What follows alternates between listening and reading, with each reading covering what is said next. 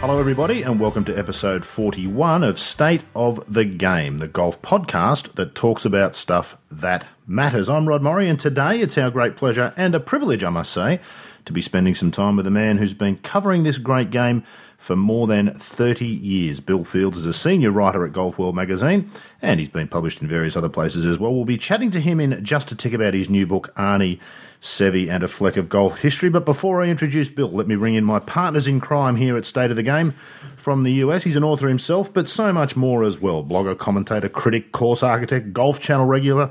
Geoff Shackelford, going to be fascinating to chat to Bill today, especially since he's just come back from the US Opens at Pinehurst. Yes, yeah. Bill is uh, Bill is a, a, phenomenal writer, and uh, we won't talk about it today because there's no point. But uh, he's a great, he's an amazing editor. Also, uh, he uh, is our features editor, and he uh, more than any editor I've ever worked with on an article always makes it better. Always finds something uh, that just uh, remembers something about uh, golf history or whatever it is, and just uh, so it's it's and that is a craft unto itself, as you know. Absolutely, and that's a brilliant suck up, which I wasn't expecting. So well done to you, Shaq. Hold you in good stead. Okay, it was a little of that. No, in the, was, in the future, sincere. but no doubt well deserved. From here in Australia, the Clayton portion of Ogilvy Clayton Cocking and Mead course design, former touring professional, a magazine columnist in his own right, Mike Clayton. Clates, you're an avid reader. I'm not. I'm guessing you've probably consumed millions of Bill Fields' words over the years. It's going to be great to chat with him today. Yeah, that'll be terrific. Looking forward to it. Yeah, indeed. Very good. And now to the man himself. As mentioned, he has a new book on the market, but to be honest, that's just one excuse to have him on the show. He's a four time winner of the Golf Writers Association of America annual writing contest, and he's one of the best known names in American and indeed world golf journalism. Bill, thanks for taking some time. Looking forward to getting your insights on the state of the modern game of golf. All right. Thanks for having me on, and uh, Jeff and uh, Mike, uh, pleasure to be talking with you fellows. Absolutely. Now, Shaq, have we still got you? I just got a message saying, uh oh, we uh, lost your sound? No, we've lost Jeff completely. Stand by while I get him back on the line. While I'm doing that, Bill, uh, I like to start with authors in particular. I'm always intrigued as to how people sort of come across uh, the ideas to write books. This one of yours is a pretty simple one. Just get a bunch of your already published stuff and republish it. Brilliant idea. Uh, yeah, that, that's right. I, it, it it wasn't a, a full book, uh, start to finish. It's a collection of stories that I've done over a 20 year period for a roughly 20 year period for Golf World, and uh, you know, it kind of in, in its whole, I think it it paints a little tapestry of, of, of really about a century of golf, all the way from you know from Willie Anderson and uh, Harry Vardon up to up to up to Seve. So uh, it's it's a pretty good mix of uh, subjects uh, across a century, basically. And Bill, I, am always fascinated with people who come to golf writing. What? How did it unfold for you? Was it golf first, writing first, or did the two develop together? You are brilliant at it. You've obviously found uh, the best place to be professionally. But how did you come to writing about the game? Hello. Well, I I grew up in uh, Southern Pines, North Carolina. I was born in Pinehurst at the hospital there, and and uh, it was a great place to grow up. But my uh, my family was not a golf family at all. Um, in fact, I introduced my father to the game, and, and he had a great deal of fun playing the last decade or so of his life. Uh, we had we had a blast, and I was so happy I was able to to turn him onto the game in a bit of a reversal from the way it usually goes. But um, you know, we he was a daily newspaper reader. We got the it was the Greensboro Daily News that we got delivered to our house, and uh, you know, from the time I was four, five, six years old, he would I sort of had the sports section under my nose. I was a big Atlantic Coast Conference basketball uh, fan, as everyone in in our state was. And uh, you know, I, a love of sports, a love of newspapers, and uh, and, and a love of golf. And I was just uh, sort of combined all of that, and uh, was a general sports writer for a few years, and then had the opportunity to join Golf World in 1984, and and it was just really uh, it was really fortunate, and I've been been very lucky over the last few decades having just had Rand Morissette and Chris Buie on the show the last couple of episodes, I would find it surprising that you could grow up in Pinehurst and not be a golf family. Quite sincerely, was that somewhat unusual at the time? Uh, uh, no, probably not. Um, you know, my, my family, my mother was a bank teller. My dad did a number of different things. Uh, you, you know, he was, uh, we were decidedly, you know, middle class. We weren't upper middle class. And, uh, you know, uh, there were people, uh, as far as, uh, you know, good junior golfers and what have you. Um, it's changed a little bit. Uh, there's a couple of fine players, including a, a son of a good friend of mine who's, who's a young professional right now. He's quite a good player, but back in the 60s and 70s, it, it wasn't widespread uh, popularity among uh, kids growing up there. Uh, we were kind of golf nerds when we were playing uh, high school golf in, in the Pioneer Southern Pines area. Um, you know, maybe a little surprising, but uh, it's sort of the way it was. Because mm, uh, the history of the place was talking to Chris Buie the last time was just amazing. How Pinehurst was kind of born. I'd never realised that whole part of it and how golf was. Yeah, uh, Chris. Uh, yeah, Chris has that's a cool book that he did about uh, the early days, and uh, uh, he uh, he was actually he sent me a picture recently. He was at the the World Golf Hall of Fame opening as a, as a little kid. I was a, a high school sophomore when it opened, and almost 40 years ago, and we were we were there in the crowd as you know the the original inductees, and President Ford was there. It was quite a big day. Yeah, wow, fantastic memories to draw back on. Bill, you mentioned there the the newspaper coming to the house every day, and you'd sit and read and put your nose in the sports pages and whatnot. Something that we're kind of losing. You know, Jeff and I have just been talking, and we talk regularly on the show about what's going to happen with media in general, and of course our own golf media, which is its own sort of beast. We don't see so much of that anymore. I mean, I'm, um, how do your kids get their news? We don't get the daily newspaper anymore. Where are the future reporters and writers going to come from? Yeah, as uh, Jeff knows better than anybody, and we all do. It's uh, the landscape's changed a lot. I mean, as someone said, uh, the internet the internet's been great for almost everybody in the world, except you know print publications and uh, people that have small retail stores. Uh, it's it's put a pinch on those two segments, but you know, there'll always be people reporting on golf. It's just going to come in different different ways. Jeff's made a obviously a great impact, you know, on the web uh, with his golf blog, and um, things have changed. And it, you know, it's never going to be the way it was. And you know, a lot of people that wrote regularly about golf for newspapers, of course, those uh, positions are, are no longer there. It's down to just uh, a few national publications that cover any significant golf at all. Uh, whereas mid-sized cities and newspapers whether it was Toledo or you know Des Moines or St. Louis, all those type cities, they had somebody that was covering golf, and they would at least go to uh, you know the Masters and, and and some of the other regular tournaments, uh, but. Uh, much different now. Mm. In some ways, Bill, are we almost going to go back? I remember being on holidays many years ago down at Rosebud. Clates, a, a, former girlfriend of mine, her family had a house down there at Rosebud. It was a fantastic place to go and stay for a week or so. And I found an old book on the bookshelf, one of those wonderful experiences, which was just a series of I'm fairly certain they were Sports Illustrated um, coverage of majors from sort of the 30s and 40s and 50s, really long form essays about the tournaments built. Perhaps are we going to go back to something more like that, do you think? Is the world almost going to do a loop where you'll be able to find that sort of thing? Because at the moment, as you say, I mean, virtually Doug Ferguson is going to be the world's golf writer soon, isn't he, as far as daily coverage yeah, goes? Doug, uh, Doug's very widely read, and you know he's a he's a fine reporter and does a fantastic job. But it's uh, it is a shame that really he's the only one that's covering uh, not the only one, but certainly there aren't many who are covering uh, that much golf these days. And uh, you know I think that that is a shame, and a variety of viewpoints is always good. And uh, I do think people uh, certainly a segment of population does still like to read, and they like to read substantive articles and. Uh, I've never, you know, I've never heard anyone say a, a, an article in Golf World was was too long. Uh, despite what you know some people might perceive. Uh, I think people who really enjoy the game, um, they uh, they like to get immersed in it, and that includes reading about the history of the game and, and everything. Mm.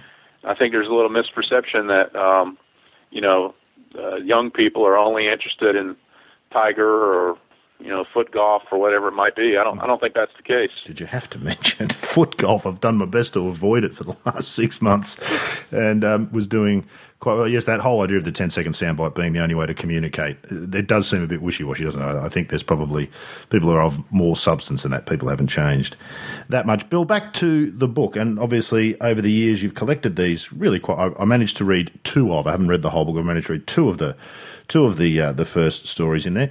What was it like going back over all your work, and how do you select which ones you're going to include in a book like this? Well, it, it was uh, maybe harder than I thought it might be because um, you know I've been lucky enough to write about you know dozens of you know historically significant subjects over the years, and uh, I guess what I ended up wanting to do was sort of have a mix of household names that people knew that I'd written about, and also some characters that weren't necessarily widely known but had compelling stories. And I think that makes it a little different from some golf anthologies that have come out, whether you know in years past about um, you know from Herb Wind or whomever. but I know uh, one anthology of Charles Price's uh, that that I love. That you know he had a couple stories about uh, uh, people that were tour administrators or what have you, a little slice of life, and I tried to do that. I've got stories about Joe Dey and Deane Beman in here, um, you know, to try to try to get a little flavor of some people that weren't. Uh, you know, of course, Beman was a very fine competitive golfer, but who made their mark in other ways. Um, but uh, it's a mix, and it's not just household names. Uh, it includes some people who, you know, played and, and won a little bit, and uh, I just tried to have a, a bit of a broad canvas on who I ended up with. But it was hard, though, to mm. narrow it down. Well, you've been so prolific over the years, I imagine it would have been. Clates, you're an avid reader. You read probably more than anybody I know.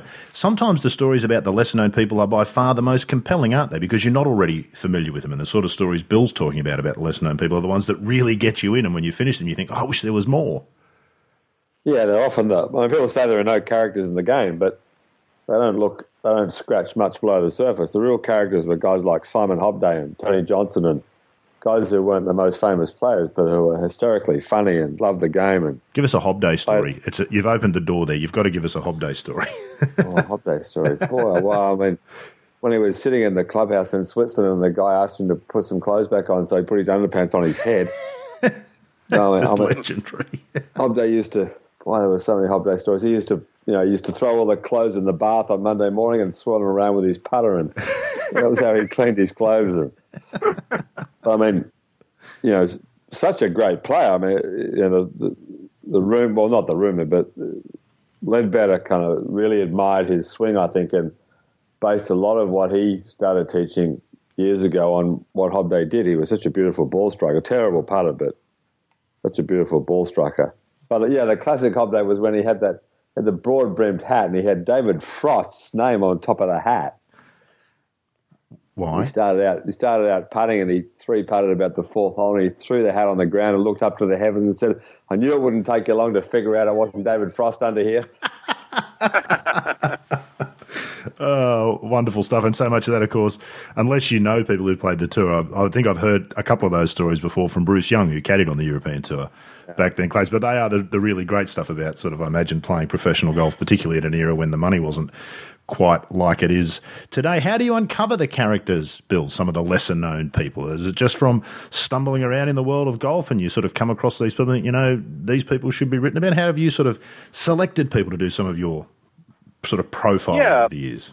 You know, uh, one of the stories, early stories in my book, is about um, you know Willie Anderson, who's uh, you know one of the several four-time U.S. Open winners and uh, from the turn of the 20th century, and you know there'd been stuff written about him, and you know it's sort of always was shorthand. Oh, he was a immigrant Scot who came over and you know drank himself to death and died at 31, and you know that's about all you heard. Well, I just decided to try to you know look in to see what I really could find out about Willie Anderson, and you know, and uh, searched some records in the Philadelphia Library, and uh, you know, did all that I could, and sort of found that hey, he might not have drunk himself to death after all. He, he died, uh, according to the death certificate that I saw, he died of uh, what was called uh, epilepsy or an epileptic seizure. So, um, you know, I think I tried to flesh out, you know, who he was and how he came to America. I found his record of the passenger ship that he traveled on and uh you know and just getting here. And i think that's one thing that comes through with some of my stories about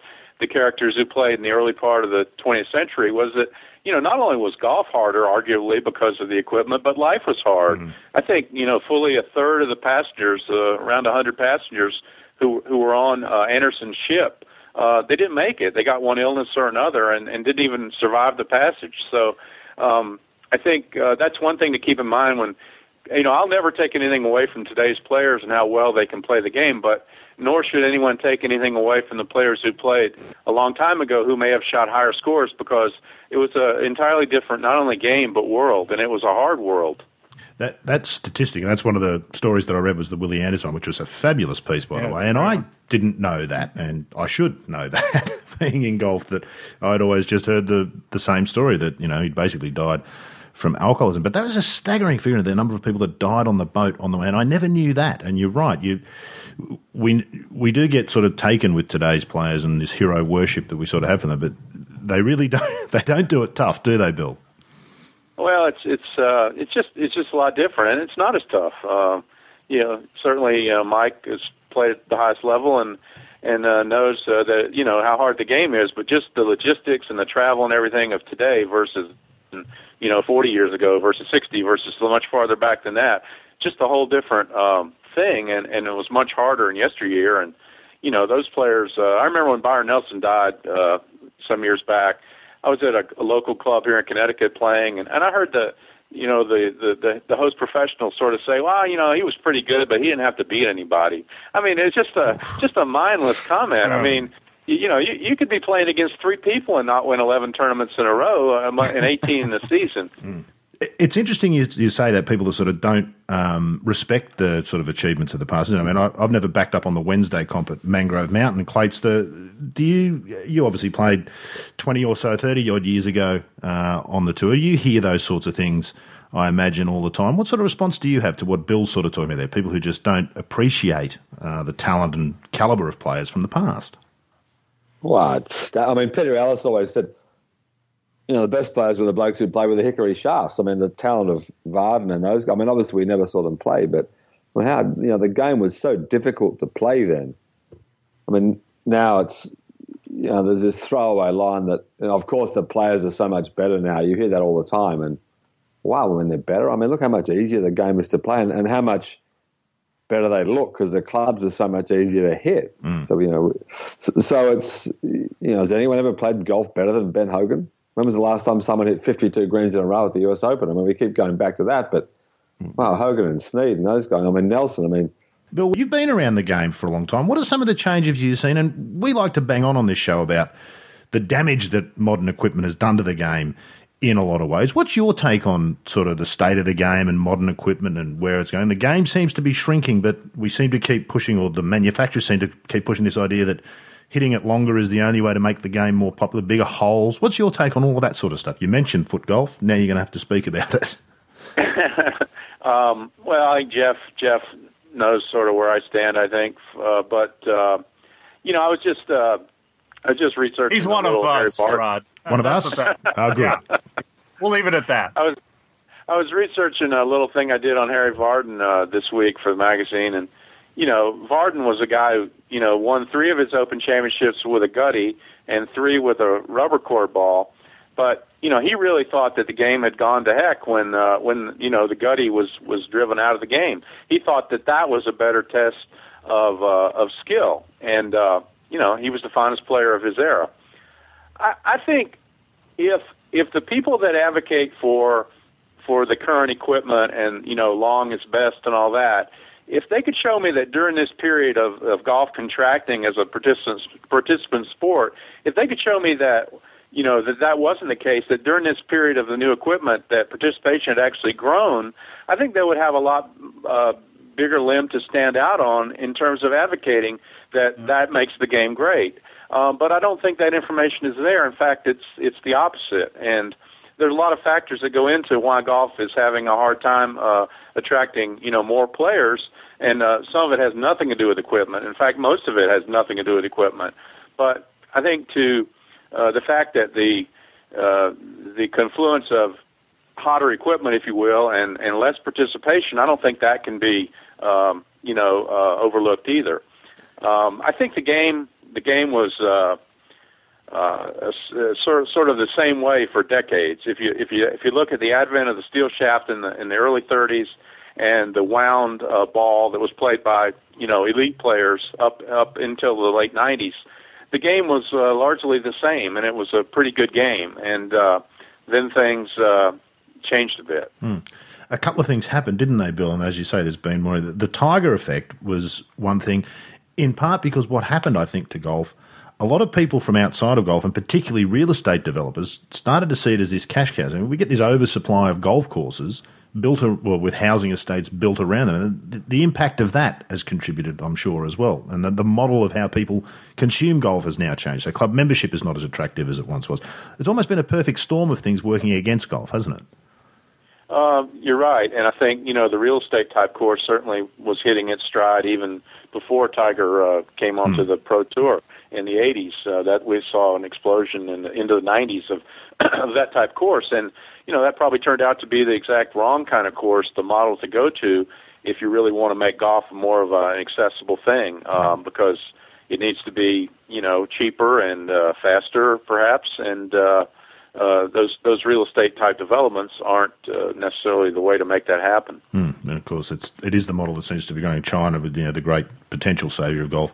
It's exactly the road they're going down. Uh, yep. o- off that topic for just uh, just a moment, Shaq. Are there some legitimate questions for those who who don't agree with us? Um, I noticed uh, what sparked my thought on this. We saw the two US Opens at Pinehurst, which we'll talk about shortly, Bill, and then last week we saw Congressional you couldn't have got two more different, particularly mm. looking golf courses. It was extraordinary. No. I mean, the, the, US Open they should have had in 2011 happened, it seems, last week at Congressional. And you were sort of critical of the course setup. And a lot of commenters on your blog, Jeff, were very disagreeable, saying, you know, that this this notion of Brown being good, it doesn't work. People don't like it. Um, you know, the game should have rough. There should be tournaments where straight hitting is really what it's about, and, and those sorts of things. Talk a little bit about that, and and and have those people got a legitimate point? I mean, I was drawn to some of the some of the notions that people were putting in those comments that there's room for all types of golf, and is not narrow fairways, thick rough, one type of golf that we should allow for sometimes. Yeah, well, I, I we knew there was going to be criticism of Pinehurst and the and the look, and there would be people who didn't like it, and I think we were just mostly shocked that there wasn't more. Um, visually, you know, I thought the second week at Pinehurst, the course didn't look as good as as it did the first week because they'd had some rain and they watered, and so you had more of that look of uh, areas of green. Uh, contrasting with areas that looked dead, whereas the first week it was all pretty pretty brownish, and it all um, it, the, it, your eye just didn't really go to these these lush green spots, and it looked more uh, like a cultivated look. And so that that's just a small thing, but. Uh, I, I, just watched, and of course, I watched this most of the second week uh, on television, so I also saw more. But I, I, did see a fair amount of the television coverage the first week, and I thought that was an interesting difference. Um, but yeah, as for the the notion of high rough and hitting it straight, and you know, it's it's the same old problem. I just feel like a tournament on a golf course like Congressional that set up that way is going to end differently. Um, you, you, play another four holes, it's going to end differently. If you end, you play four holes less, you, it's just who who is the last person not to mm-hmm. crash. And it just happens to be that Justin Rose is the one that gets to a playoff and then makes it a, a putt and great, and that kind of validates it because he's a major champion. But um, you know, Pinehurst, you felt like the it identified the best player, and there was a build up, and and that player, uh, certainly in Kaymer's case, really separated himself. And and Michelle Wie really did play great. She had kind of a strange break on 16, and it it got ugly there for a second, and then gosh, she you know recovered so unbelievably, and but you felt like she was the best player, and you can't always have that. Clates knows this. It, it's not always going to work out, but it just seems like with those kinds of setups that everybody thinks is rewarding the great strategic ball striker actually really brings chance into the equation more than something like Pinehurst does. And trying to convince people otherwise when they've grown up a, a certain way is, is very tough. Clates, you've played both types of golf, for want of a better term, you know, wide and sort of strategic yeah. and angles, and narrow and high rough and penal if you don't hit it straight. Explain the difference from a playing perspective, why well, I think we can safely say you favour wide and strategic angles over narrow and, and high rough. Why? Well, because the, to me, it goes back to the old course at St Andrews, where every single shot there, you have to work out for yourself how you're going to play it. The, the only shot you really have to, where, where it's dictated, is the first hole, probably, where, where, you have to pitch the ball over the burn. Unless you do what I did in my first open, you duff and land short and bounce over. But genius, um, Clates, genius. but every single shot there, you you have to work out for yourself where you're going to hit it and what club you're going to play and where you're going to land it and where it's going to finish up. Whereas uh, the, the, alternative is to just hit it where you're told. So at congressional, you just hit it where you're told. So so it's a pure test of execution. And lots of people think that's the way golf should be, just test the execution. Whereas the other way is clearly a test of execution and a test of thought. Mm. But but the, the sickest thing I saw at congressional was on Saturday Brendon de Jonge hit it over the 15th green. And at Pinehurst, when everyone missed a green, you, you essentially played off the short grass, no matter where your ball ran to. It ran it either finished on the short grass or it ran way further and finished up in the sand. So he hit it down the bank at the back of the 15th green. It ran all the way down this beautifully closely mown short grass and finished in a yard wide bank of thick rough at the bottom of the hill. I mean, there was no way the ball could ever finish on the short grass. It was so ridiculous. Mm. So that, doesn't the greenkeeper see the incongruity in that? that Except on 18 where they, they cut the lake bank down. Oh, yeah, of course it goes in the water, yeah. Right. So, so, so, they use short grass where it suits them to run the ball away back into the long grass or into a lake. Yeah. Or they just have long grass a foot off the green and you're just hacking out of that junk all the time. I mean, it's just, you know, it's just an American disease that fortunately no, no one's ever really caught it in Britain and Australia. But, mm. You know, no doubt they'll catch it in places where they think America's the, the god of golf. Well, the problem, of course, Bill, isn't it that the world watches American golf? It's the most watched professional golf. This is what we see all the time. What's your take on the sort of congressional v Pinehurst, to boil it down very simply, in those two different styles of golf, Bill? Well, I think um, you know that style of golf was was propagated by the U.S. Open starting in you know probably the 50s here because you know it was said that it wasn't uh, at that point. Uh, uh, set up to, to identify the best golfer. It was set up to identify Ben Hogan, and yeah. you know, in some ways, in some ways, that's true because he was the epitome of uh, an open golfer, a U.S. Open golfer in those years, and uh, his game was fairways and greens, and that's that became the model for decades. And I'm not saying there's not a place, some place for you know some U.S. Opens to play more that way than than uh, uh, than not. But certainly, uh, I love Pinehurst. I think uh, what Coore and Crenshaw did was terrific, and it was terrific that we could have a U.S. Open on that type of course, a more strategic course than uh, than is usual. I thought it was outstanding. Uh, you know, I'm, I'm a little biased because I grew up around there, but um, just from my golf observer hat, I. Uh, I thought it was I thought it was great, and I thought the shot Kaymer hit out of the uh, fifth uh, the stuff on the fifth hole on Saturday that, that really was a shot yeah. of the tournament.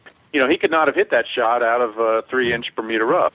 Which Paul Paul Azinger and Curtis Strange sounded quite disappointed about several times in the, the early commentary yeah. that you could you couldn't hit that, that shot in 05 is what I kept hearing. Or uh, no, you couldn't hit that shot in 99 as though that was somehow a bad thing. Clates, what happens when you take people who feel that that is what golf should be and they go and play for example, the old course or a course more in that style, or a Pinehurst, you take them to actually experience and play. I must say, growing up in Sydney, we have, as you know, much more tree lined as far as golf courses. All courses are tree lined because it's the only way to protect one fairway from the next. That's how the, the, the land seems to have, have fallen. The first time I saw a links golf course when I went overseas in it was like, this isn't golf. This doesn't even look like golf. Of course, by the turn of the first time, it's like, wow, this is golf and this is what it should be. What happens when you take people who think that golf is tree lined and rough and and a game of kicking through the goalposts and take them to a course that is strategic and wide, in your experience?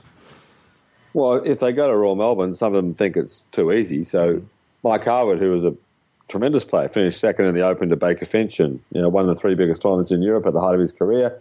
He just thinks Royal Melbourne's a stupid course because it's just so wide. But Hards was a short, straight hitter. So, you know, he said Royal Melbourne would be great if they just grew the rough and made it narrow. You'd have to really drive the ball properly. But you know, he could have done the setup for the World Cup Clates. So he yeah, had a few agreeers in, at the US tour, didn't he? It, it's so utterly misses the point that hard if you're on the wrong side of the fairway, you can't get anywhere near the flag. Mm.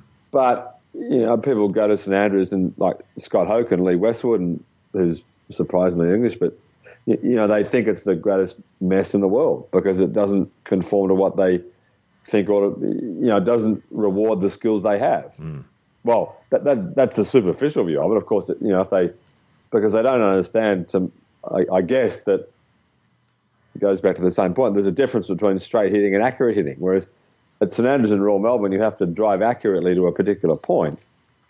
At Congressional, for example, the, the, typical US Open course, you just have to hit straight.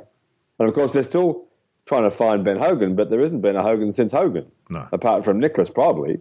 But no one plays like Hogan. So they, they keep trying to find this player that died 20 years ago. You, you know, it's just who plays like Ben Hogan now? Mm. Bill, all the people that you that feature in the book and all the stories and the profiles and the people that feature in the book, what what what's your sense of um, perhaps golfers past, I suppose, on their thoughts on where the game has gone and is going? What, do you get any sense of these issues that we talk about always on this this show about the ball going too far and all those sorts of things? Do you get any sense from them about sort of generally speaking anything sort of uniform amongst them, or are they like us, full of all different opinions about the direction the game's taken? You know, I think there's there's probably a, a little bit of, of the case that you know people people like what they had when they were in their prime. Mm-hmm. I think uh, that's just a personal bias that that everybody has to to some degree. But I think you know when you have somebody like Nicklaus or uh, you know really players that you know not only were really good, uh, great players, but thought seriously about the game. That you know I think when they say something about the ball or about technology you know, um, sure, everybody's got their biases, but um, I think you got to take what they say with with some, uh, you know, uh, take it take it for what it is, and take it and, and, and understand that they're not just speaking out of left field. They uh, they've been there and they've they've looked at this stuff, and I think uh, likewise those of us that have, have observed the game and studied the game and tried to study the history of it to some degree, I think you know, I think we uh, what we say about the equipment is is not uh, just totally uh, random. I think we're saying it for a reason, and um, you know, like I said, Vardon thought the game had had uh, deteriorated when they stopped using the gutta percha ball, and you know, you could say, okay, that was maybe an extreme viewpoint at the time, but um, that was what he knew, and uh, but I think even with the advent of the steel shaft and uh, even uh, smaller metal-headed drivers and uh, the wound ball uh, uh, as it evolved uh, for for six or seven decades, uh, it was still the game was recognizable in 1998. Let's say that was there in 1932, mm. and uh, there, I think there's there's a lot to to the good uh, that that was the case. Mm. Um, speaking of that, you mentioned Nicklaus. Who, in your experience, who you've encountered over the years amongst the players, are the real, the genuine thinkers of the game? Because golf is such a selfish pursuit; it almost demands that you see the game entirely through the prism of your own skill set, doesn't it? But who, who have been, in your experience? I mean, I immediately think of Crenshaw being a broad thinker about the game. Nicklaus, I think, is one as well. Who else have you sort of encountered who's who's got that broad take on golf, not just how it affects the way they play? Yeah. Well, I think uh, you know uh, I've got a story on Sam Snead in the book from from encountering Hello. him and spending time, some time with him, and uh, when he was 84 years old, and you know Sam was uh, sort of a reputation as a, a country guy, but he was very smart about the game, and he he understood it as well as as any great player that's that's ever played. Just a sec, Clates, are you still with us? Yeah, I'm back. Yeah. Okay. All right. I, I just had a message that Skype's telling me you need to update your Skype telling me that you need yeah, to update I got your the same thing. How about there. how about that for technology, Bill Fields? My computer's telling me that Mike Clayton needs to update his. Hey, haven't we? we come a long way. So after today's show, Clates, your first job, your homework is to uh, is to update your Skype. Bill, we've touched on the US Opens at uh, at Pinehurst. Uh, you were there for both weeks. Just give us a sense of what you expected beforehand, and then perhaps how that differed to what actually unfolded. Um, I was I was pleased with what unfolded. I'd been a little alarmed. Uh, I was in Pinehurst around the first of May, and some of the vegetation in the in the in the roughs uh, was quite thick. Uh, I think thicker than I had thought it would be. Um, and uh, they had a, they had a drought really from that point until the opens were played, and I think that was to the good. I think it might have been. Uh, more of some chop out situations if uh, the weather had been wet uh, for the rest of May, and I don't think that would have been good. Uh, uh, I'm glad that didn't happen. Uh, I'm glad the thunderstorms that were dancing all around the radar in North Carolina and South Carolina for uh, uh, part of those eight days, uh, it really never hit until uh, the evening. And uh, they got very lucky with the weather. You know, the U.S. Open did not stretch into the U.S. Women's Open week. They had some good breaks, but Hmm. uh, I think they deserve some good breaks because I think uh, it was a it was a good, uh, you know, perhaps even noble idea from David Fay to to try to pull this off, and it was pulled off. And you know, as a as someone who you know grew up in that area, it was uh, it was great to see. Hmm. It, it was a, a high risk venture, wasn't it? As you say, and it didn't really dawn, I think, me until uh, a week or two. out. If it does go to a playoff, yes, you got all sorts of problems then with women. There was a lot of criticism, Bill, about the women turning up on the Sunday of the men's US Open and practicing their putting on the same putting green. It all seemed a bit precious to me. A lot of people seemed completely offended by the fact that Martin Kaymer should have to share the putting green on Sunday afternoon with Paul Lacroix. What was your take on that? And what was the vibe on the ground about some of that sort of stuff? Um, you know, I, I don't, I don't see what the the problem problem was. I mean, um, you know, it's a unique situation with the women coming up. Uh, I think they had told the women all along that at a certain point on Sunday they could have access to the the full practice range and everything. Um, you know, some of the women they showed up, and did they show up first to be on camera? Uh, who knows? Uh, but it Who was cares? it was harmless. I, it was harmless, I think. Uh, and uh, you know, some of the players inside the ropes watching, you could say, was that was that totally okay? Uh, I guess it was fine. Um, you know, interesting that that Michelle Wie got. You know, she made a point of saying she'd gotten the yardage books of uh, Keegan Bradley and Rickie Fowler and their caddies, and uh, you know, who knows if that helped, but coincidentally, she ended up winning the uh, Women's Open. A hell of a lot of reading before every shot, that's for sure. Four yardage books to consult, yours, your caddies, and two other players. Mike, did you uh, did you uh, did you do all that when you were playing multiple yardage books? Yeah, you know, get to the third hole and say, Rickie Fowler had 148 in the first, I hit an eight iron, we've got 148, what should we do? You know, like, have it all there. How how was the yardage book situation, Clates, for you? Because, I mean, uh, the yardage book really kind of was a fairly late invention. It was really Nicklaus that really started all of that, wasn't it? Was it, Were there still players? I know Kel Nagle, Clates, told me that he never used a yardage book in his life. He eyeballed every shot he ever hit. Yeah, well, Peter Thomson too. But I mean, Nicklaus had a yeah, he wrote the things on a card, a scorecard, which is what we all did as kids. But I mean, in Europe, an Australian kid called Graham Heinrich was the first one who started doing proper yardage books. He was he did the definitive St Andrews yardage book. It's a brilliant book. So it wasn't until the 80s that one of the caddies went out and started doing you know really good yardage books. They run around with measuring wheels and all sorts of stuff, didn't uh, they, back in the yeah. day? In, in, fact, there was one hole we played in Spain one year. It was across a quarry, and there was no way you could measure it. There was no lasers, obviously. He drilled a hole in a Top-Flite, put some fishing line through it, hit this thing across the water onto the green, and then went and measured with his wheel the length of the fishing line that had gone out. That was the only way he could measure the hole. That's amazing. Okay. Wow as the player, if you'd missed that green, you'd have felt pretty bad, wouldn't you? After all the effort the caddy had gone to well, get yardage. It, it, was an eight on across a crow to a football field. It wasn't too difficult. But anyway. Uh, dear, oh dear, oh dear. Sorry. You know, uh, uh, Rod, uh, this guy Gene, you know, Gene Andrews is sort of credited mm. as being the father of the yardage book over here. That Nicklaus learned from him, but Jack Fleck, who I have a story about in my book, he claims that he was really uh, pacing mm. off yardages, you know, in the in the early '50s, and uh, he sort of claims that he was the guy. Um, but uh, certainly, at a certain point, uh, you know, certainly uh, caught on. Snead Snead did, did uh, apparently played uh, played better and kind of lamented that there wasn't uh, playing by yards. Uh, you know, in his prime, because he, he, he was he was better, I think, in his later years when he was playing by yardage. Hmm. Clates, you've just sounded a little bit muffled that last time. Have you done something different to your microphone? If you have, fix it because I wanted to ask you another question. Um, okay. Let me, let me. Oh, you went fuzzy. Now you're plugging in and out. Fuzzy. Now you're plugging in and out. I took them out. Is that better or worse? That's worse because now I can hear myself back. Now I can hear myself back. Okay. have to plug them back in. All right. And we'll put up with uh, with fuzzy. Uh, I imagine you play most of your golf without yardage book these days, Clates. Better or worse?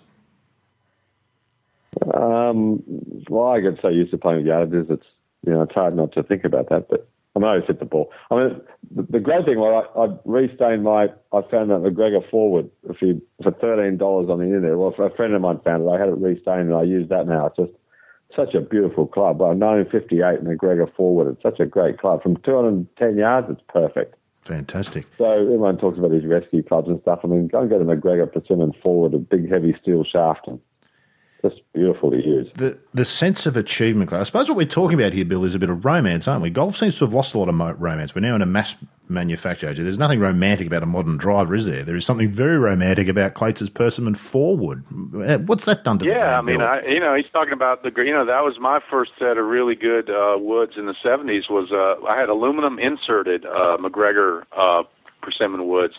Uh, very similar to Jerry Pate had a driver like that when he first came on the tour but um, they were pretty, and uh, I, I would I would uh, polish them with pledge before I played a, a high school match. I mean, you know, we treated them, you know, like that. They were our things, and uh, yeah, nobody's putting uh, furniture polish on a on a modern driver. Absolutely not. And does the modern golfer miss out on something because of that? Do you think, Bill? Is that an element of the game that people being introduced to it, young people being introduced in the last ten years, haven't had the chance to decide whether they like or not because it just isn't there anymore? No, it's. Uh, I guess it's trade-offs because um, if you're if you're a little kid now getting into the game, um, you know you can you can go out and, and buy a, a U.S. Kids or whatever the brand might be, you know, a club that is light enough and short enough for you to swing properly, and that was that was hard for us to do when we were kids in the '60s because those clubs weren't made. Um, so I think there's trade offs. They miss a little of the romance. Uh, there's some things that are probably better, but um, I think you know the game took some giant steps in the equipment arena ten or fifteen years ago, and and uh, you know I. Um, uh, that giant step uh, hasn't necessarily all been for the good. No, no well, it's as you say, different. I suppose we, we do sound like a bunch of old blokes sitting around whinging about the old days. Uh, in a lot of ways, don't we? Where do you see sort of things going then, Bill? I mean, we can't obviously keep going further and further. Land has now become a barrier to building longer golf courses. It's the most expensive possible thing. What do you see happening? Do you see anything happening with the distance the ball goes? Well, I mean, that's the you know, it, will there ever be a, a ball rollback? Um, I, I don't. I think they they probably at this point would be happy if it just doesn't uh, get any greater the distance. Um, you know, there's a there's a cadre as, as Mike knows. He probably does it. There's a cadre of people that that really enjoy playing hickory golf now. It's, it's certainly that's never going to take over. That's a small subset of the people who play golf in the world, but those are people that are connecting with the way the game used to be. And uh, I think if you know if golf is somehow able to translate you know the Pinehurst model maybe not as well manicured of course you can't translate that exactly to different types of soils in the northeastern United States or what have you but uh, if there's a model that maybe less maintenance is good uh, that things can be a little scruffy I just think I mean I was thinking about this recently upon reflecting on on Pinehurst and writing something about it after both of the opens were completed is that part of it just comes down to the darn the darn mowers and the grass that we have now, or that people have at their disposal.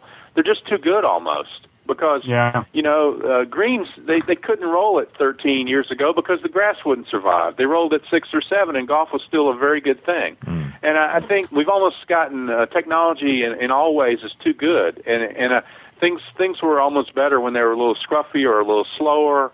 Um, because you know people weren't you know running away from the game in those years, saying, "Oh my gosh, the grass is the greens are too slow. There's a you know the grass is too thin." I mean, it's almost like we've gotten too good for our own own well being. Mm. I sort of would would uh, would tend to agree. Sorry, Shaq, I think you were about to say something. Then I was about to talk over the top of you. No, no, no, no. Okay. I completely agree though with Bill that it, uh, and, and, and how do you? It's hard to knock the people who do the maintenance because they do a fabulous they are so job, good at yeah. what they do and, and a lot of their their a lot of their innovation has been and will continue to be very positive in terms of trying to uh, cut back on waste and and uh, overwatering, and they're getting. We've seen great strides the last few years, where a lot of people are working to kind of bring back some of the ideals we're talking about, but also provide an, a more consistent playing surface. So it may not look as lush, but it plays just as beautifully and um, so they're doing great work, but there's no question that they're almost uh, you know too good at what they do, and and that was one of the things that came up at Pinehurst that was pretty interesting. The uh, talking about the surrounds, Curtis Strange talked about uh, prior to the tournament how they used to be just a little bit higher, and the, those balls would not quite roll off all the time, and and they did a pretty nice job all in all managing it. But it was interesting also to see the takeaway most people had from the course uh, was yeah the greens are a little too much in spots. And so the the, the ma- as great as the maintenance was the increased speeds that Bill's talking about with greens and increased tightness of the turf also kind of exposed uh, maybe some excess in those uh, in those green designs. You, are treading very carefully around that, Shaq, but I think I agree. No, not really. I, I watched it. I thought things saying they need to. I mean, I felt I think, it before the tournament, right, and I felt yeah. the tournament validated it even more. They're yeah. just, and it's not even. It's not even that they're so severe.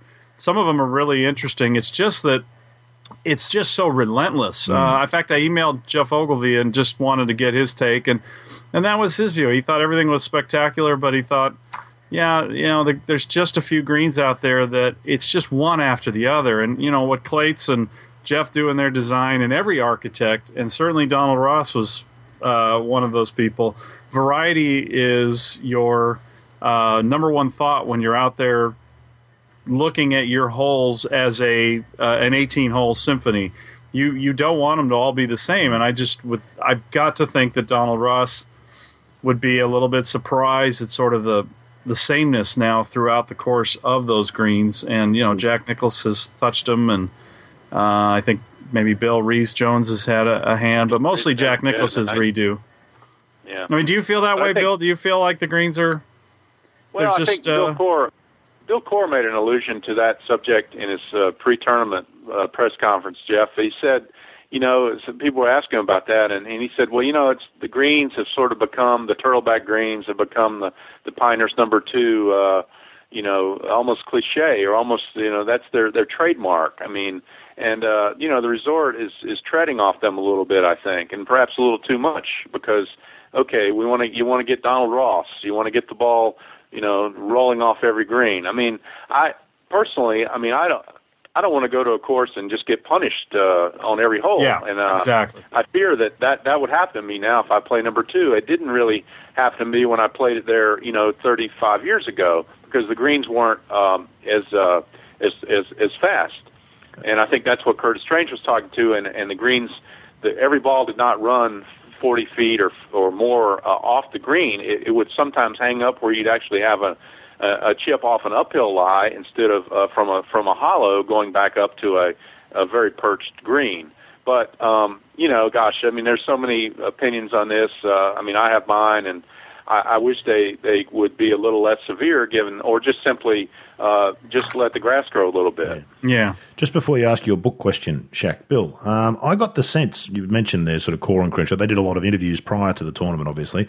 I almost got the sense, particularly from Bill Coore, that they were reluctant to touch the greens because they figured they were already going to get enough kickback about the different look of the golf course that if they messed with the greens as well, it would have almost been too much and people wouldn't have accepted any more change. That was kind of the feeling. Do you think there was some of that perhaps about it? Because it's such a radically different look to what the golf course was Yeah. previously. Um, I think you're. I think you're right, Rod. I think that uh, that uh, hesitation along those lines that you mentioned, and also what Coore said about, hey, these things have sort of become the in the, in the last 20, 30 years the the number two marketing ploy. Really, um, they they they sell that these greens are, are tough, and this is the championship course, and you know you're going to experience uh, whatever when you play it, and I think all those things figured into their decision to to not modify the greens really. But who knows what might happen in the future. Shaq, go ahead.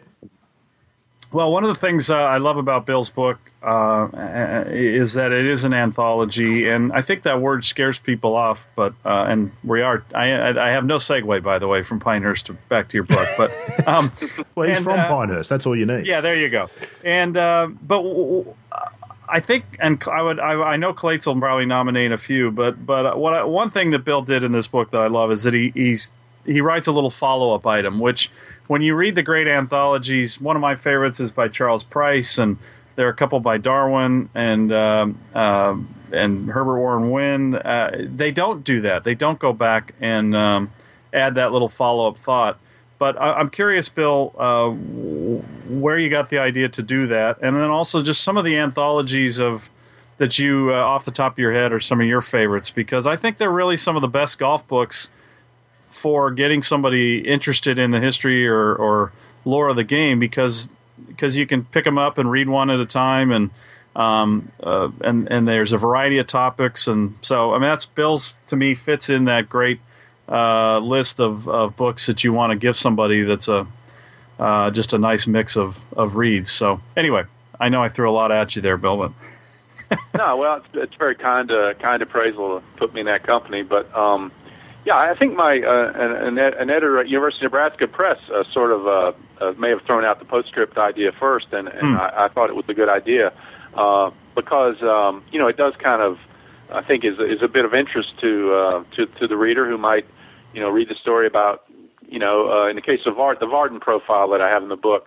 Well, I you know I point out that hey, this is the centennial of his last Open victory, and uh, just sort of again say hey, you know hopefully people new people this year will will use the anniversary to try to learn a little something about Vardon and realize how great a figure he was in the game.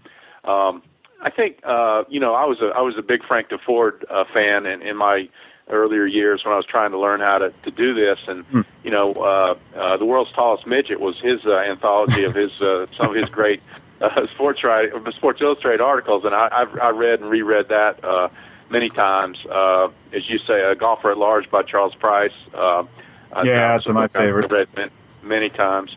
uh, her, you know, following through in the mid '80s from, from Herb Wind. Uh, you know, I've, I, I bought uh, a few years ago at the at the Open uh, uh, one of. Uh, uh, gosh, I'm blanking out the the great British writer, Longhurst? not Darwin, not Longhurst, not Dober's. Uh, oh boy, I'm totally blanking. It's all right, Jimmy Bill, I can- don't panic. I can I can edit. Clates, help him out. Longhurst. uh, Pat Ward Thomas. Pat Ward Thomas. There it is. Yeah. I was Yeah. thinking Prisoner of War, uh, and I, I blanked Ah, out. Yes, that'll do it. Pat Ward Thomas. Yes. Um, so yeah, they, they are. I mean, somebody somebody told me uh, recently about my book that it was a good nightstand read, and I took that as a compliment because I Oh think, yeah. Yeah, as Geoff said, you know, it, it is. You just pick. You can read a story or read two stories, Mm-hmm. or or or uh, you don't have to read the whole thing at one sitting. And uh, you know, I, you know, I, people have been very nice, and I think it.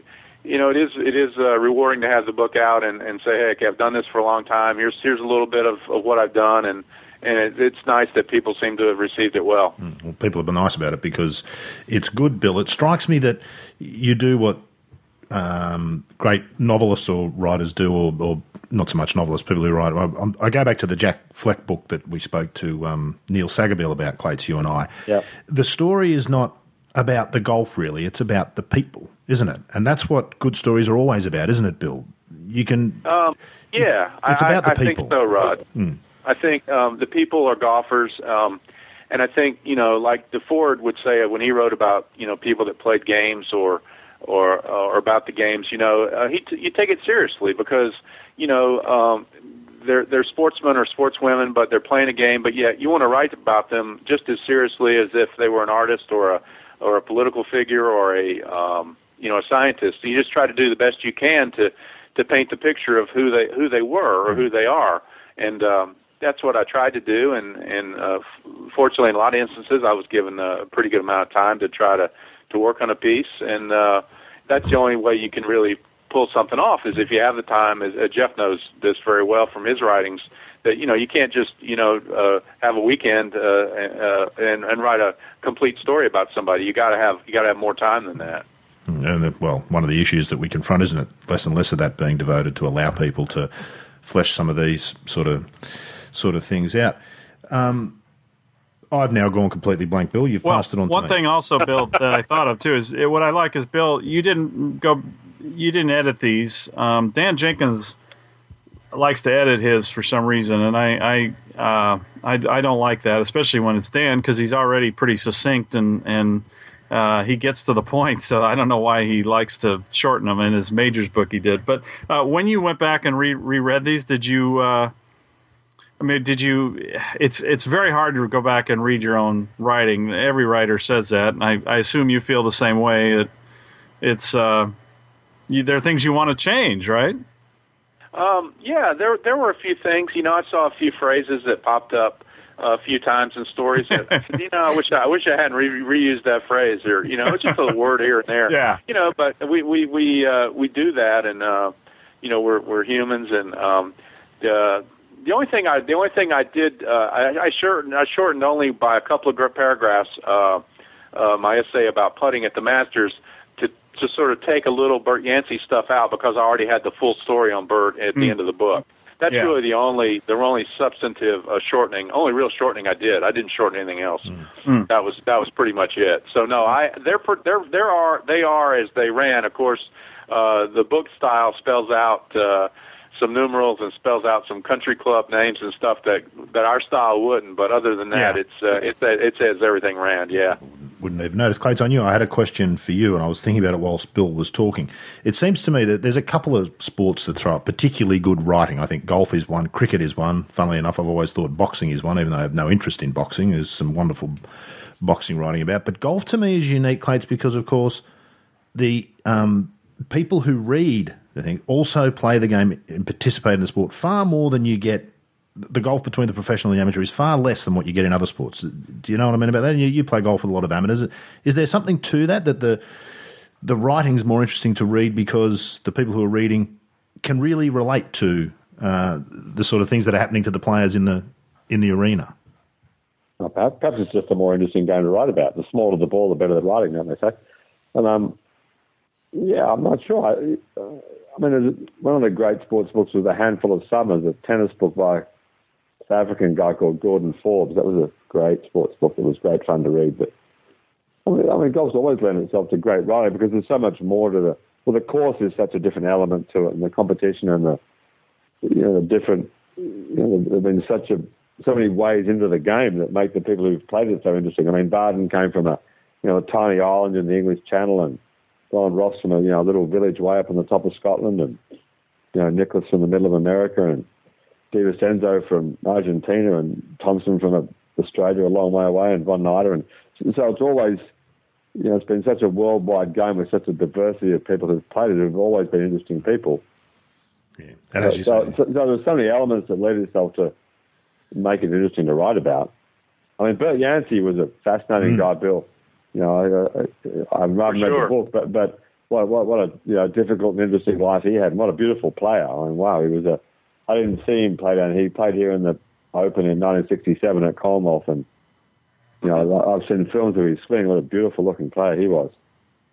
He was, and you know, a very uh, you know a tragic story in a way. I mean, he battled the mental illness much of his life, and he, you know, died of a heart attack when he was 56 uh, on a on a drive on a practice range at a senior tour event. So, wow. um, it, you know, I, I think that you know, there's there's uh, what I hear is a great Seve movies out now, which is terrific. Yeah. But I always I always thought that um, when I wrote the Yancey story, I did I did send it to a, a couple of agents, thinking that hey, it would be uh, it would be a very interesting uh, golf movie if if you know to portray someone who had a mental illness like that and was trying to pursue the golf life. I mean, to me, it would make a cool movie. But Just for those who don't know, he was sort of severely manic, wasn't he, Yancey? He would have highs Yeah. and lows of extreme, Mhm. just extreme. He'd be ex- unbelievably happy and unbelievably depressed. It was, uh, Yeah, he was a he was a, a manic depressive, uh, and uh, he battled that. And of course, the you know the medicine. He, he first had his problem at, when he was at West Point. He was a very smart man and was at the, the military academy at West Point, and he had his first uh, what they called breakdown at the time, and had electric shock treatments. And Oh, you know, it was from from there on. You know, just uh, you know off and on. And I think one thing that one of his children told me uh, was that you know he would he would go off his medicine because he thought he played better when he wasn't taking it, and of course that would lead to a cycle of of uh, of, of bad things, and um, you know it was it was tough, and um, uh, he he he he really loved the game, and he was uh, had a fantastic analytical mind, and um, you know certainly one of the more interesting figures to to play the the, the PGA Tour over the years. yeah, absolutely. In fact, if anybody hasn't, well, get Bill's book because Bert Yancey is a fascinating guy. I haven't read the Bert Yancey piece, but I'm sure it's as good as the others, and uh, he really is a, a fascinating story. Shackelford, I think you've got uh, something you want to Well, we Bill can't about. do a show without talking about uh, Tiger's return, and, and Bill ends his book with um, with um, uh, an epilogue that's written for the book on, and it's uh, on the Tiger era. But uh, I- I'm curious, Bill, what you thought. Uh, I don't know how much you saw of Tiger's golf, and and then I, I thought his comments after the rounds last week were more uh, after the congressional miscut were more uh, enlightening than the golf itself. I don't know what you thought, but I'm curious.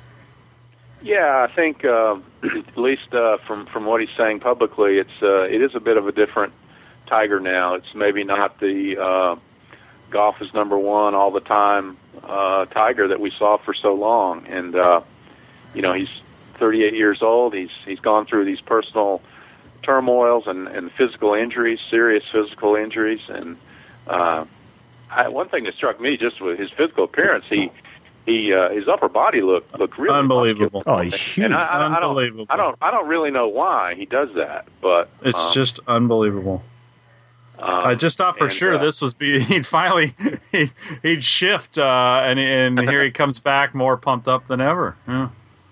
But I, you know, I uh, again, I sort of the timing of the book and having to get the thing in uh, well in advance. Uh, you know, obviously, I'm not, I wasn't able to address the injury that he had this spring uh, uh, in the surgery and everything. But, but I sort of, you know, I sort of hold out at the end of my piece, sort of talking about, well, just imagine if he were to ever get to number 18, if he were to ever tie Jack, Oh, how long would he try to beat him?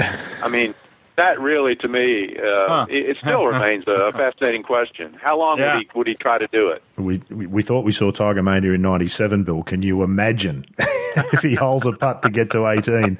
What would happen? It would almost be too much for one human being. It's now been built up for so long. It it actually would be an an unbelievable burden, would it not, for him to carry Yeah. from there on? It would, and I almost think that you know the burden, even to get getting there, uh, the fact that he's had this thing dangling, you know, out there in front of him for so many years now. Um, of course, you know Nicklaus never never had that type thing. Uh, none of the other great players really had that type thing hanging at the end to shoot for, like a horse running uh, uh, for the finish line. Uh, it was was not like that, and it just may be that it's just too much pressure because I think in the last four years uh, since his return from the, the scandal and the headlines and the layoff that um, you know I followed him every every hole, every shot at Pebble Beach in 2010 at the U.S. Open, and uh, you know he should have won that he should have won that championship, and I think uh, he just came out Sunday very very flat. Uh, you know he just something just wasn't there mentally for him, and uh, I think in one way or another that type situation has occurred when he's been in the majors with a chance to win uh, ever since, and you know is that ever going to change? Maybe maybe if he wins one it will, but who knows? Clates, Clates, yes, sorry, Uh-oh. Shaq, go. Oh, Clates, did you catch the comment about uh, the, the practicing on the Bermuda at home and how it was like he was shocked that he arrived at Congressional and they, they had bent and cool season grasses? I mean, it was just really weird. No, I, I, I didn't see that, but I mean, surely Yeah. you would know that. Ah, it was yeah, it was just it was just strange. It was it was I, I because his short game. That's what's just so stunning is he. It's just awful. Yeah, it's Yeah. Oh, yeah, I mean, the amazing thing about golf is that when Palmer walked off that green in 1964 at Augusta, and when Watson walked off the green at Birkdale in 1983, that they were 33 or 34 years old, and uh, you know, the top of the game and playing great golf, and still relatively young men, and Seve too, really at, at Lytham. They never won again. I mean, 34 Yeah. years old, they, their careers were done, and I mean, it was amazing that.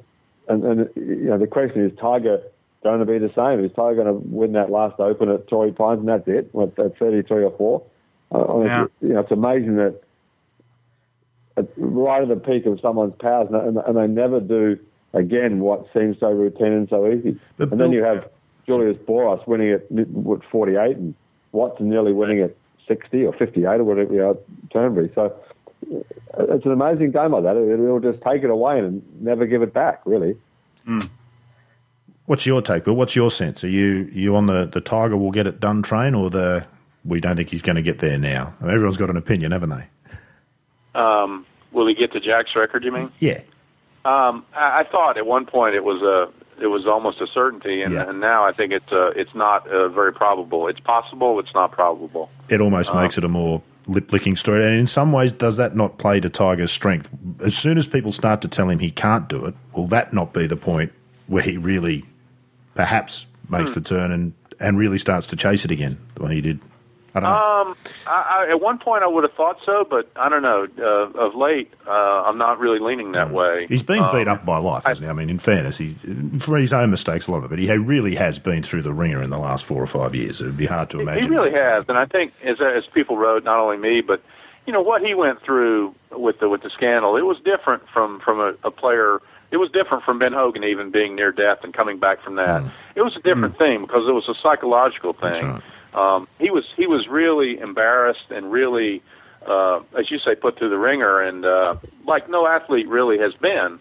And uh, to come back, he's certainly come back from that. He's won many tournaments, but he's not won a major championship since. And Yeah. um, I, I think you know we've all said this was a big year because it was it was at courses. The majors were at courses where he's done well. Well, now you know this year's half over. He's going to be back at the Open, but you know he certainly is not going to be in he? Yeah, that's full right. flight. I don't think. Uh, so then, then now next year is crucial. Well, at a certain point, you know, next year turns into next year, and um, you know he's got to win one. He's got to get one in the in the bag, and uh, the. longer it goes, the harder. You know, he may well turn into a a Seve situation or a Watson situation or a, a Palmer situation. Um, you know he's got to he's got to get one, and then he can start trying to win others. Yeah, but you might be right, Clates. You might be right. It might be just like those where, uh, in all of those examples you cited, nobody would have said at that moment, yeah. "That's it." nobody Well, would have said unimaginable. That's, you know, right. That Watson would win another major Yeah, after he exactly. ripped that two on onto the 18th green the third time. It was, you know, it was just he was going to break Vardon's record. And Yeah. That happened. Damn nearly did Clates just a couple of years ago. He sure did. um, which was uh, actually, and just on that, we must we must make a note, Shaq. It was fabulous to see, was it not, that Tom was had his exemption lengthened by one year so that he could finish his Open career at St Andrews uh, next year, which would be just wonderful. I thought. Yeah, I thought it was a nice touch. Um, yeah, I, I, I peop, some people get upset when they do those kinds of things, but Oh, not with Watson, surely. The man who would Peter. Senior It- Peter Senior once described him as too nice to be an American. Do you remember that, Clates? yeah, especially the way he plays. I mean, He's still such a good player. Yeah, and just uh, I mean, he such- could make he the played- cut. He played Easily. fantastic in the final round of the senior PGA. I was there in Michigan a few weeks ago. He was, you know, he was, he was, he almost, you know, overtook Monty, and Monty had a big lead. Uh, it was, uh, you know, he's playing. Uh, he's going to play. He's playing a little. He's not cramming his schedule this summer like he did the last couple. He's not playing uh, next week. I don't think at the U.S. Senior Open. Um, you know, he's he's he's playing this week, and then he'll he'll he'll play the uh, the two opens, the regular and the and the senior over in Britain. But um, yeah, phenomenal guy. I think uh, I do have to say, I think if Frank Hannigan were still with us, he would not be happy about the special exemption. No, no. that was uh, that was not his cup of tea, was it, Geoff? no. No, no, he found those to be just just vile. Sentiment not high on his list of priorities, I suspect, is a diplomatic way to say it. I recall Watson making the cut here at the Lakes a couple of years ago, coach. Remember when he came in? He shot 77 in the first round, went out and I shot, I think, 67 in the Howling Gale in the second round to make the cut. It was just an extraordinary effort at 61 or 62. Well, he, he broke. He shot 69 the last day, where it blew a hurricane in the afternoon. He hmm. got out in the morning early, and hmm. but it was the best round of the day. But well, I played a practice round with him at Huntingdale one year, and he, he was talking about his swing, and he said Byron Nelson always told me I'd be a better player after 50, and he was right. wow. So, you know, he- so he was alluding to the fact that I guess Nelson thought his swing would tighten up and get get shorter, and you know, uh, it kind of turned out that way because it never got short. It, it's still long, but. It's only the putter that's ever sort of faltered, Well, hasn't it? With, yeah, with yeah. But I, I remember, I remember talking to Bob Rotella not too long ago about Watson, and he said, you know, he's really singular in that he had the really bad putting problems, you know, in his late 30s, mid to late 30s, and into his early 40s, and you know, he just he just kept fighting through it. He never went to cross-handed or le- or the claw or long putter.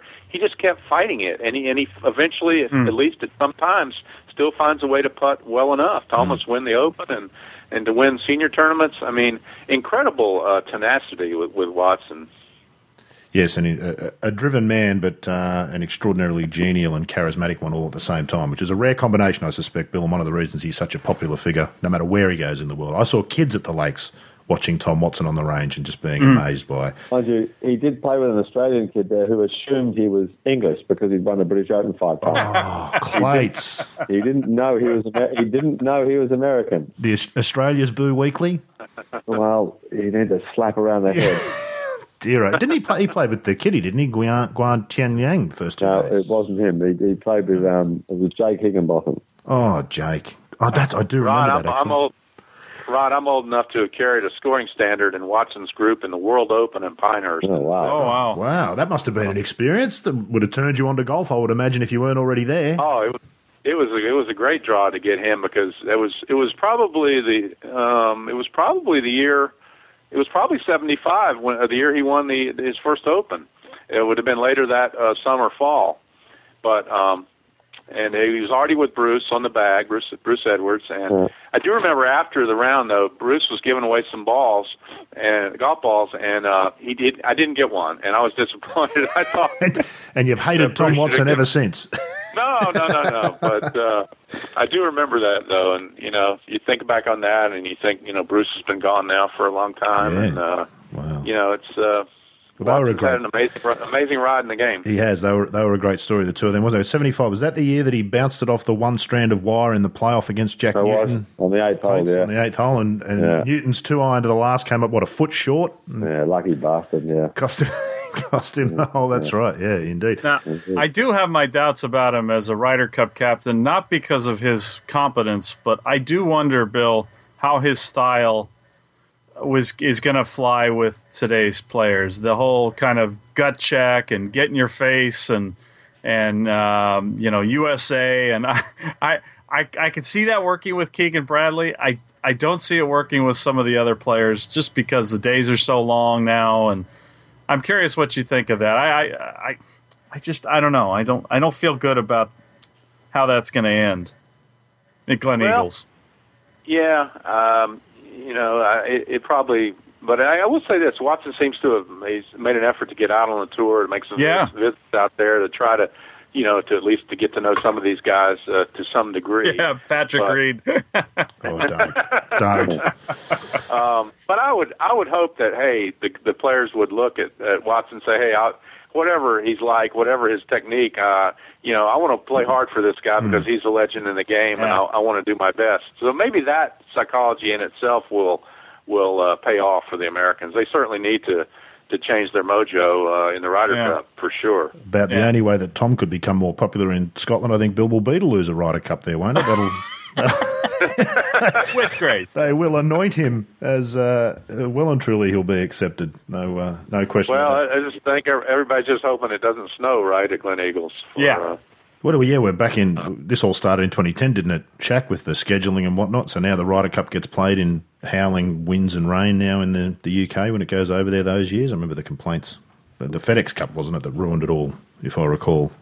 all, all I know is that, that everybody, you know, well in advance of the the, the, the Ryder Cup at, at Wales, they said uh, the weather could be really bad, and the weather was really bad. Oh, it's horrific. Yeah. so I'm I'm taking any forecasts about Gleneagles very seriously. Will you be going, Billy? You still uh, you still lucky enough to travel around a lot overseas? I am? I am on the I am on the, the team scheduled to go. Yeah, Fabulous. so that'll be that'll um, be a terrific. bring my bring my rain suit, right? We love the Ryder Cup in Australia, uh, Bill. Sadly, we, I think generally speaking, we cheer against the Americans and for the Europeans, but we do love. I think it's the greatest spectacle. You're a Ryder Cup fan, aren't you, Clates? If I if I recall, Oh yeah, yeah, I love the Ryder Cup. That's that's the best golf of the year. I was One gonna- of- of that's probably right. every second year. It, without doubt, the best golf and always the most compelling and fantastic. We look forward to that, Bill. We've kept you longer than we meant to. A couple of technical issues have sort of laboured things on a little bit, but it's been fabulous of you to take some time. I think we'll we'll wind it up there, but it has been terrific. Uh, really enjoyed it, and must recommend people go out and uh, and buy the book. It is a fantastic read. Thanks for chatting to us today. Uh, Rod, thank you so much for having me on, and uh, Geoff and Mike, uh, pleasure talking with you. Yeah, Yeah, Thanks, same Bill. here. Thanks, Bill. Yes, and to Shaq and to Clates, thank you too, as always. Been fabulous to have the two of you aboard again. Thank you. Yep, thanks, Rod. And that wraps it up for State of the Game episode 41. Episode 41, Shaq. It's unbelievable. It just keep racking up. Before you know it, we'll get to 50, and who knows, maybe even 100. But that's it for episode 41. Hope you've enjoyed it. We'll be back again in the next couple of weeks to do it all again here on State of the Game. State of the Game is a talk and golf production. Theme music, Writer's Retreat, provided by Lloyd Cole. Visit www.lloydcole.com for more information. For more golf podcasts, log on to www.talkandgolf.com.